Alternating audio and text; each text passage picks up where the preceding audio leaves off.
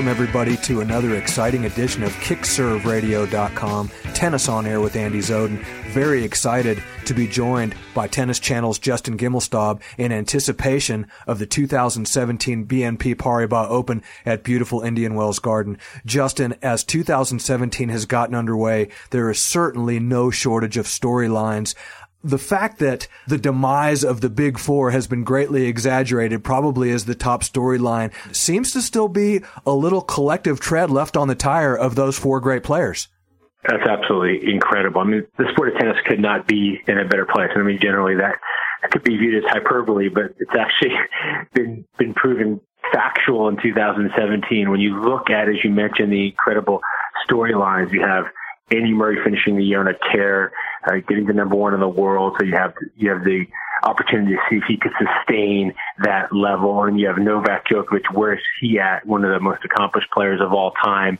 And is he going to be able to get back to the top? Then, of course, you have two of the icons of the sport with Nadal and Federer. And what they showed in Australia is that when healthy, when well rested, when playing their best, they're still the best. And they showed it down under an epic final and to see Roger still be able to compete at that level, to see Rafa be able to fight his way through the draw and look so impressive.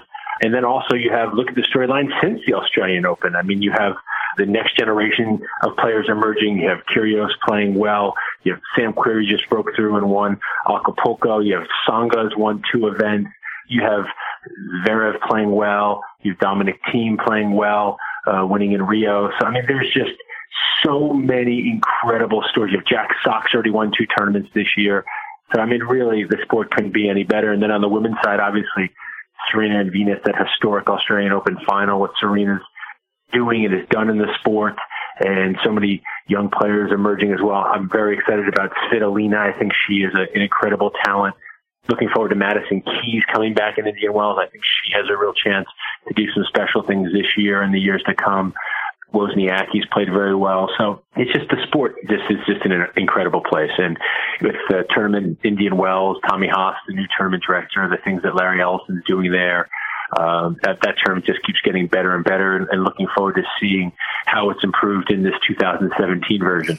Justin, how hard is it for you to fathom that somebody that you won a major championship with, two majors for that matter, the Australian Open, the French Open, as memory serves, correct me if I'm wrong, both in 1998 you won the Australian Open mixed and the French Open mixed with Venus Williams, to see her in that ladies final in the year 2017? Absolutely remarkable. I mean, what Venus has done coming back from Sjogren syndrome and being on the brink of it seemed like being out of the top echelons or being able to compete at the top echelons and then be um, a couple sets away from a major championship and then losing to her sister and she's an inspiration and uh, the longevity that they've had at the top is uh, is remarkable. It's, it's part of their incredible journey. You mentioned going back to the men's side, Justin, a slew of guys that have made headlines that have been great stories in 2017. We haven't even gotten around to the tennis that we've seen from Grigor Dimitrov in 2017 so far.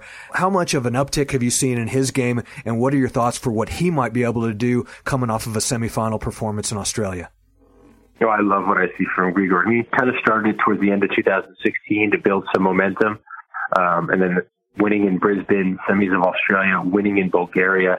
Um, it seems like he's really starting to understand his game, um, and he seems to really understand how to maximize his his assets, his athleticism. It seems like it's simpler, cleaner, and it's great to see him uh, starting to play up to his potential because he's such a, a dynamic, exciting player to watch, and he's such a great guy. So uh, as you mentioned, yeah, there's so many, there've been so many amazing storylines. I I even forgot that one, but that's a that's an important one because adding new stars to the sport uh, is very important moving forward as well. David Goffin, the first Belgian male player, never be in the top ten.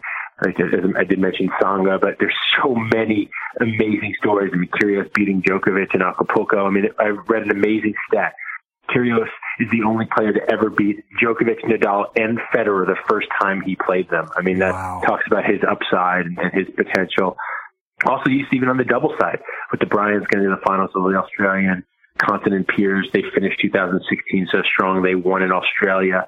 Um, so it's just, it's with the U.S. playing Australia in the quarterfinals of the Davis Cup. I mean, it's just, there's just so much, Andy. We could do shows and shows and shows about it. But it, this is an amazing month of tennis. We're right on the precipice of March Madness. I love this month. Tennis in America has celebrated two remarkable events, completely different, but but both incredible. Um, and you know, really gets to tennis gets to be at the forefront or closer to the forefront uh, for this month, and uh, that's a great thing for the sport in this country. And like you say, just just uh, a bottomless pit of storylines right now. Craig Kardon doing a great job with Coco Vandeweghe. She's had some heroic yeah, moments sure this is. year already. We're real proud of that semifinal performance and a gutty performance down in Hawaii against the Germans in Fed Cup from her. Yeah, awesome Fed Cup effort. Kathy Rinaldi's debut. It seemed right. like they had an excellent rapport. I mean, what Coco did in Australia and to back it up in the Fed Cup. It'll be interesting to see how she handles uh, being more uh, in the limelight in this month, especially. Um, she's obviously incredibly talented, uh, great athlete, very, very powerful player. Craig has done a, a remarkable job. He's a easy guy to root for. He's been a lifelong coach, and he um, it's really nice to see him putting all of his knowledge and all of his experience into uh, another another player, and, and for you should be able to see the tangible success and, and benefits before we let you go, Justin, and I know that the, the Brandon Gimelstob is is very demanding and coming off coming off of his first I got his first lesson with Robert Lansdorp. my social media, yeah, I was just gonna say the social media. I got he got a little Robert Lansdorp love, and I also and uh, I'd be remiss if I didn't mention there was an incredible charity event this weekend in LA for uh, the Team Luke Foundation. Some just an incredibly sad situation that happened to former Texas Tech uh, tennis coach uh, Tim Siegel's son Luke, and they had a, an amazing fundraiser with a lot of former pros. And actually they auctioned off a lesson with Nick Bollettieri, so I snatch that up quickly. So within the span of a week, Brandon's going to get on the court with Robert Lansdorp and Nick Bollettieri. Gotta love it, and gotta give our love to to Tim Siegel and his family, and and Bobby Bank for those guys and what they're dealing with and going through and doing doing so so bravely. Justin, thanks so much for taking the time. We look forward to seeing you out in the desert. You always do great work out there, and uh, we appreciate you spending a little time with us on KickServeRadio.com. Tennis on air with Andy Zoden. Look forward to our next visit as always. Always a pleasure. Thanks for having me on.